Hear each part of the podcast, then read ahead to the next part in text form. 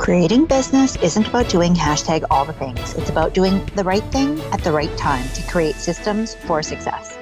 Welcome to the Master the Sales Game podcast.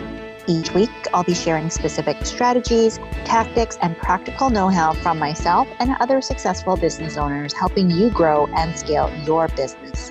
I'm your host, Susan McVeigh, helping you master the sales game and sell with more ease without the sleaze. I'm excited to have you here Thanks for spending time with me today. Now, let's get started.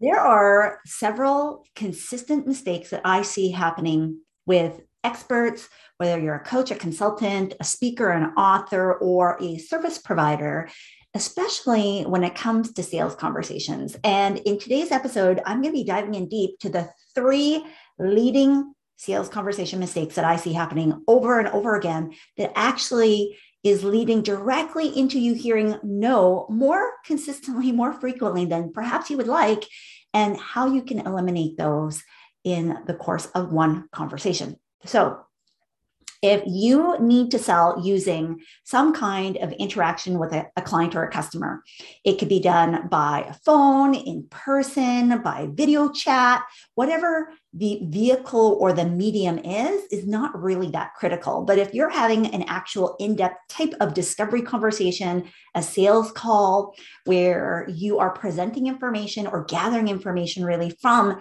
your potential customer, this is the episode that you want to listen to because I keep seeing these same mistakes over and over again. And actually, there's a lot more than just these three.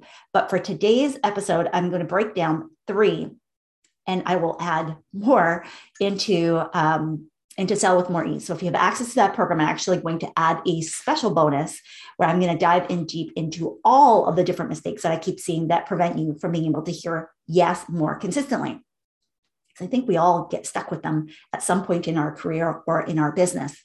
So, the very first mistake that I see happening over and over again is not having a plan. Now, chances are, if you are listening to this podcast, this show in particular, that you probably don't have a background in sales. Now, I could be wrong because obviously we're talking about mastering the sales game. And I know that there's sales professionals that I help, both clients as well as you, my loyal listener. But I know that the vast majority of the people that I serve, that, that I work closely with, do not come from an extensive sales background. So even if you are in the world of sales, whether directly in your business or because you are a sales professional working for somebody else in the business of sales, that you probably have not been doing it for you know decades. It's that's probably not why you're here. However, I know that regardless of how much experience that you have, that the number one thing that we usually skip over are the basics, right? The foundational pieces that allow us to get stronger and stronger and to build mastery, to really feel like we are the ruler of the roost and that we are the master of our own, our own domain. So, not having a plan, what is that uh, phrase, right? Uh, when you don't have a plan, you plan to fail.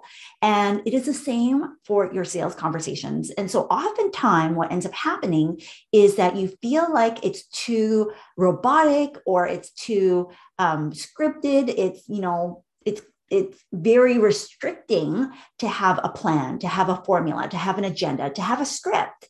And I'm telling you right now that if you continue to wing your sales conversations and the discovery calls that you're having and the sales presentations that you're conducting over and over again, like you're just recreating the wheel every single time that you have a call or a conversation, number one, you have no idea what works, like no clue.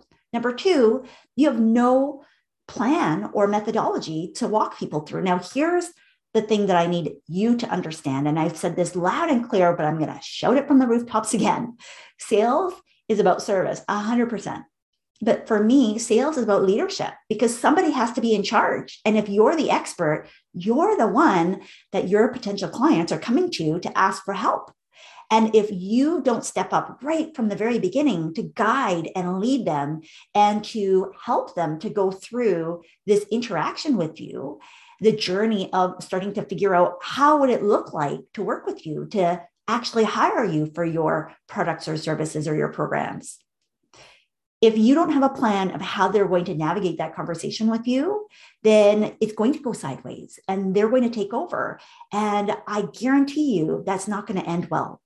And we have all been, hopefully, in a situation where we realize and recognize that, oh my gosh, like that just ran away from me and I really didn't know how to get it back on the rails. And I didn't understand how to turn it around so that I could get what I needed out of the conversation. Like I walked away maybe more confused and uh, more overwhelmed and more misled about what it was that I thought was going to happen in that conversation. And if you think back to that situation, I will guarantee you, like 99% of the time, every time I've had these types of conversations with clients or in the past, my sales teams, it was because they didn't have a plan. They didn't have an agenda. They didn't follow a step by step method of how they wanted to guide their ideal client through that specific conversation or situation. So, if you don't have enough information gathered, that's part of the research phase, but you don't have to go into like a mile long episodic, like, I need to know everything about this person before I can get on a phone call with them. That's not what I'm talking about. I'm talking about do you know without a shadow of a doubt that when you have a potential customer that comes to you asking for help, that there is a step one, two, three, four, five, six, however many steps that you have, right? And so we will link up below in uh, in our show notes. Go and listen to episode 10, which is all about the sales process, because I want you to think these are connected. If there is a gap in your sales process, it will show up in your sales call, in your sales conversation, right? Guaranteed. But for today's episode, where we're diving in specifically about the conversation and the mistake that you're making around not planning and not being prepared with that plan, it is incumbent upon you as the expert to know how are people coming to you? At what stage are they at? And whether you collect that through your pre-qualification or an intake form or however that is, right? Maybe it's your, your first call and then you have a follow-up call to actually go in the, the nitty-gritty details where now you've done some some prep to see hey do they even know what i do? And can i even help them? And to figure out what is the deep dive that i need to go into if you're doing a two-step call or a two-step close. But for the purposes of what we were, are discussing today if you don't lead people through that step by step they will go off the rails. They will have their own agenda. They will try and figure out and, and, and, pull you into their pity city of what they're encountering. And if you can't have a, a way to, to kind of step out of that and to have a framework that you're going to guide them through that'll allow them to feel empowered in a decision making process that they're making with you, because really that's what it is, right? You're leading them to make the best decision for them and without a plan of what that looks like, what that sounds like, and what types of things that you're going to need to ask, it makes it very difficult for you to get from where they are, stuck fill, to where they want to be, which is the promised land, right? They want transformation, they want an opportunity, they want help. Otherwise, they wouldn't really be speaking with you in the first place. These are all things that you need to structure when you understand how to close a deal, right? And this is part of what I teach inside of my frameworks and my blueprints and my scripts and formulas that help to give you a container of how to encourage people to still share and for you to gather the information that you need, but do it in a way that feels really natural and authentic and allows both of you to be heard equally well. The second biggest mistake talking too much. talking too much. Now, this is equally for our introverts as well as our extroverts. Um, I am an introvert, and being an introvert does not mean that you are shy or reserved. It means that you just simply recharge your energy in a very specific way. You like prefer to be alone as opposed to in, in bigger groups or with other people, such as extroverts do. But that being said, you know, the tendency for us to talk too much, it can be a nervous habit, almost like a tic.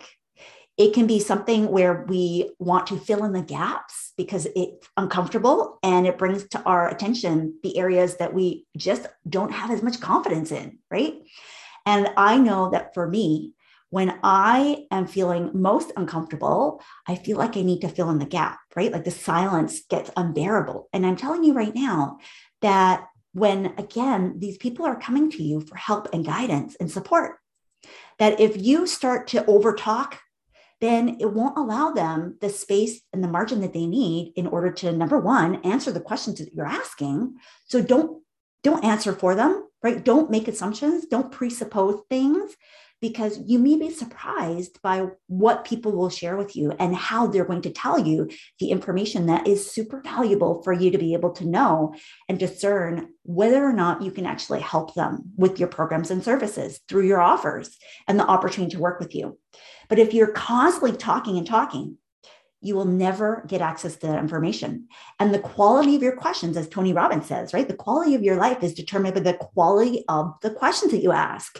So why waste that time and energy asking good quality questions when at the end of the day, you are not prepared to listen? You are not prepared to wait and see what is it that they're going to give you as the answer.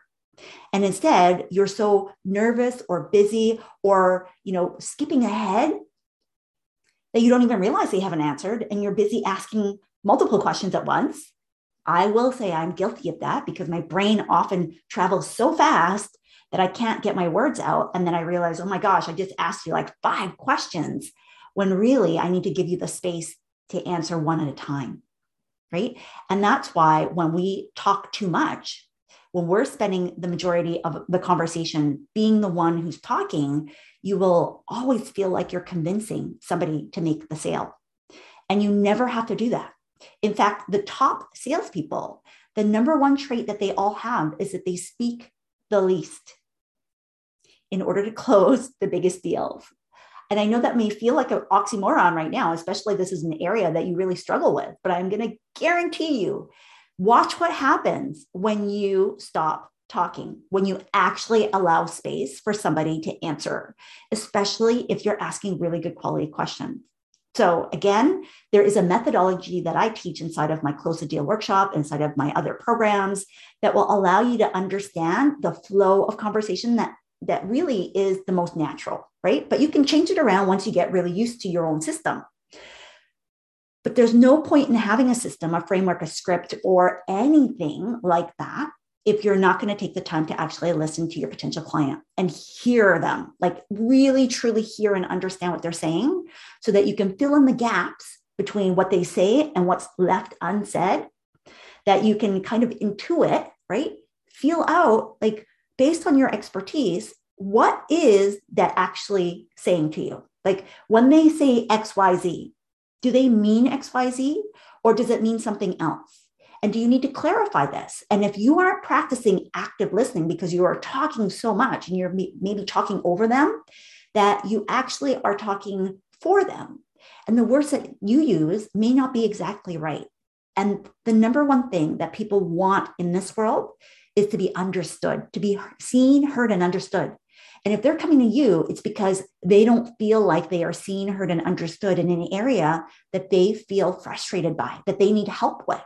And it's your job to use that expertise to allow them to encourage them, in fact, to share what's on their heart and mind as much as they possibly can. And yes, folks, this works for business to business. So if you're working with corporations, it is the same thing. Now, is there more emotion involved? Well, maybe not. Maybe it's a little bit more poker faced, right? The, the style of discussions and negotiations. But having been in the boardroom with, with the C suite, of major, major companies, I want you to know that at the core, we are all humans and we always are selling human to human.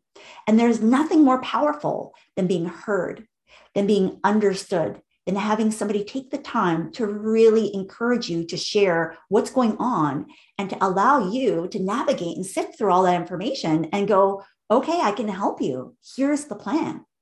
How powerful would that be for your ideal clients to hear you say that and to allow you, like, allow them to have the space to be able to share, like, maybe for the first time ever, about some of their deepest worries, concerns, situations that they need help and guidance with, that they're looking to your expertise for, that they would be excited to pay you for. That's really the opportunity that we have here when you take the time to truly listen and stop talking so, so dang much. Okay. The third biggest mistake, the third mistake that I see all over and over again is that you are not being a leader. You are following your client's direction.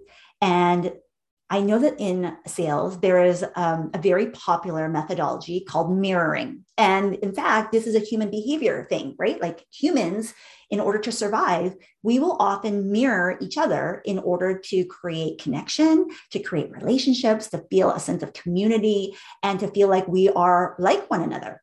And it's not something that we consciously do, it is a subconscious thing. However, some people are trained to do this. Some people are taught that you need to mirror somebody in order to be able to make sure that you navigate a sales conversation appropriately. Because then it's like you and I, we are alike because what you see and what you hear. So, this mirroring is for your body language, your gestures or expression, the tone of your voice, the pace of your voice, um, all of the things that really are demonstrated physically. Okay that our eyes and our ears can see or hear. Now, you can take it too far because when you are not naturally doing this, because remember I said that mirroring is something that we subconsciously do as a way to, to fit in. And that when we are, and I want you to just check, right? When you are with your loved ones, do you start to mimic how quickly they start to talk, right? So if somebody's really excited and their voice is increasing, that's why when we're out at parties and things, you can hear the din of the room go up and up and up and up and up as more and more people start to have conversations and they start to mirror each other with the pace and the tone and the pitch and the volume. This is part of how human behavior interacts with one another. It's subconscious. But when you're taught to do this as a way to you know be a sales tactic it's kind of on the sleazy side to be honest because it's not genuine. Your body is naturally going to do this. Now here is here is the biggest mistake with this is that when you are following your potential customer and mirroring what they're doing because you think that that's going to allow them to know like and trust you more i guarantee i guarantee you at some point if you overdo it it's going to feel creepy. They may not notice it, but it's going to be a little off putting. Okay. Because again, our subconscious brain will recognize that it's a little too much because normally we're not thinking about it. Normally we just do it as part of our interaction. So when you are consciously thinking about it, you're exerting effort beyond the normal intention. That is a problem. And this is a problem because you are now following your potential customer as opposed to, guess what I said earlier? Sales is all about leadership. They're here to follow you. They want your help, your expertise. You're the guide, you're the mentor, you are the one in charge. And so if you're the one that's following them with their behaviors and their tone of voice and, and kind of what they're saying, and you're, you know, you're nodding along and you're pausing and you're, t- you know, tilting your head and doing all these things similarly to how they're interacting, and you are creating that right like you are you are overinflating what is a natural subconscious reaction to somebody that you do genuinely like that you do know that you're starting to trust that you are trying to create reciprocity and a relationship with? That will happen anyways. But more importantly, it should be happening the other way around. It should be happening with your ideal clients starting to catch up to you, with your potential customers starting to nod when you nod, starting to catch your excitement when you're talking about how you can help them and being bought into the vision of the dream that they ha- have a desire for, right? The, the vision of the life that they want to live once they get your help. And that when you are empathetic to their plight, when you really understand truly the problem that they're struggling with, and you lead and guide them out of that phase of really encountering here's what the problem is and here's how I can help you and really dissecting that. But you're standing in a place of power and authority and control because you know what the promised land looks like and you know what the solution ultimately is if you're going to make an offer. And that's a big if because this is part of what I teach inside of my programs, right? In Close the Deal Workshop, you do not have to close every single deal. In fact, I discourage that 100% because not everybody is suited for your offer. Not everybody's going to get the best results in working with you. But if you do the right things through your sales conversations and you don't make these mistakes and so many others that I see happening time and time again, then you're going to be empowered to handpick the best clients to work with you, the ones that will do the work, that will get the result, that will make a difference, and that you love working with, right? Those special unicorn clients. I know a lot of my clients come to me thinking, I where are they? They are literally like unicorns. Like I cannot find them. And when I show them the formulas of how I work and how I operate strategically, tactically, and yes, with some of that energetic like magic in the air, they're hidden, they're hidden in plain sight. They're hiding right in front of your face. And just like on a sales call and a, and a sales conversation, when we are too close to the issue around like here's where you are and here's where i am and, and we're like eye to eye and there's no differentiation between where they are and where they want to be or where they are and where you are as the expert things don't move so your leadership is required and yes does it mean that sometimes there will be mirroring that happens through our, our gestures our behaviors all of that kind of stuff absolutely Again, this is a human behavior, it's innate within us and it happens subconsciously. So it's not anything that you need to think about. It's not anything that you need to force.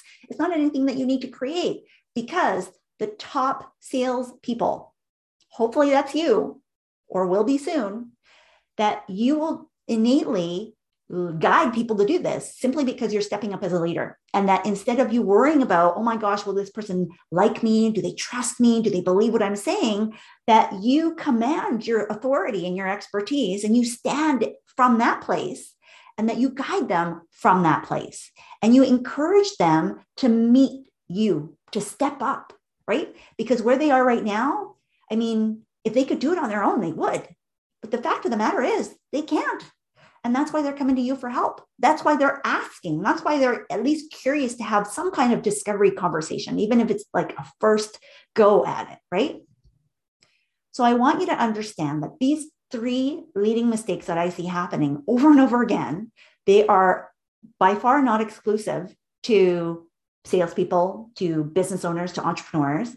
They affect all of us at some point in our career and our, our business and there's many many more mistakes that we make that can undermine the effectiveness and the success of our sales conversations but these three here i wanted to share today because i think it's really important for you to understand that you are in the driver's seat and that you have way more control and power than you think you have you have the ability to say no to deals and also to close way more deals than perhaps you are right now. But if these mistakes and so many others that, you know, I know happen, if they continue to happen, you kind of are shooting yourself in the foot. And it's going to create this hamster wheel of excess work and effort with not a lot to show for it. And I don't want that for you. And so that's the reason why I wanted to share these three specific mistakes today because I'm hoping that by eliminating these three, you should automatically see a lift in number one, your confidence in having these types of sales conversations. Number two, in the quality of the interactions and the conversations that you're having. And number three, that yes, by eliminating one, two, or three of these top mistakes, that you statistically should see your close rate increase, which means more clients, more cash, more impact. And I know that that's something that you deeply desire if you're listening to this episode. So I have a resource for you. Okay. Because I know that you're going to need potentially some help and guidance around how do I create this plan? How do I make sure that when I'm on a sales conversation and it really matters, it really counts, that I know what to say and what kinds of questions that I need to ask in order to be authentic to me, to gather the information that's the most helpful so that I can turn down business and that I hand pick the best dream clients for me without having to worry about hearing objections and that even if an objection does come up that i know how to navigate that conversation that i know how to maneuver that and to encourage people to walk through that resistance with me instead of pushing back and saying that's not the deal. I got to give up and i'm just going to walk away feeling a little bit more deflated. So i want you to know that this blueprint this formula this whole framework that i have worked out it's inside of my sell with more ease full signature program but I have done a condensed version. It's super powerful. I've taught it multiple times and gotten rave reviews, and it's helped others close thousands and thousands of dollars. And in my corporate background, it has clo- been responsible for closing well over 600 million. We're probably into the billions now because I know my sales teams are still using this exact framework. So, to answer your question, yes, it works if you sell to individual consumers, so business consumer. It works if you sell business to business. And it works if you need to send a proposal because I actually want you to use this framework first before you send out any proposals because it will increase your close rate on those proposals. And we'll link up an episode below um, for you as well around what to do if you have to send out proposals as part of your sales process. So, for a limited time, I'm not sure exactly how long we're going to have this available. It will be for a very special price. I want you to go and check it out. You can go to the link below and it will be in the show notes for you. Close the deal workshop. It will be on my website at some point, depending on when you're listening to this, but I'm not sure exactly when that's going to drop. And because you're a loyal podcast listener, you're going to get early access in case it's not yet on my full website. So go to close the deal uh, workshop. It will be below in the notes for you. Go click the link and grab your very own copy. It will walk you through the exact structure and the plan that you need in order to help you close more sales, get more clients, and remove any objections and obstacles because there's a bonus on how to deal with those pesky objections that I've thrown in as well. So I hope this is helpful. I would love to hear your success stories because I know these mistakes are pesky, they are downright dirty, and we want to get rid of them as quickly as we possibly can. I will talk to you over on the next episode. Thanks so much. Thanks so much for listening to this episode. Be sure to let me know what you think by leaving a review so I know how best to serve you. If you're enjoying this show, don't forget to share and hit subscribe so you know when the next show is up. See you next time.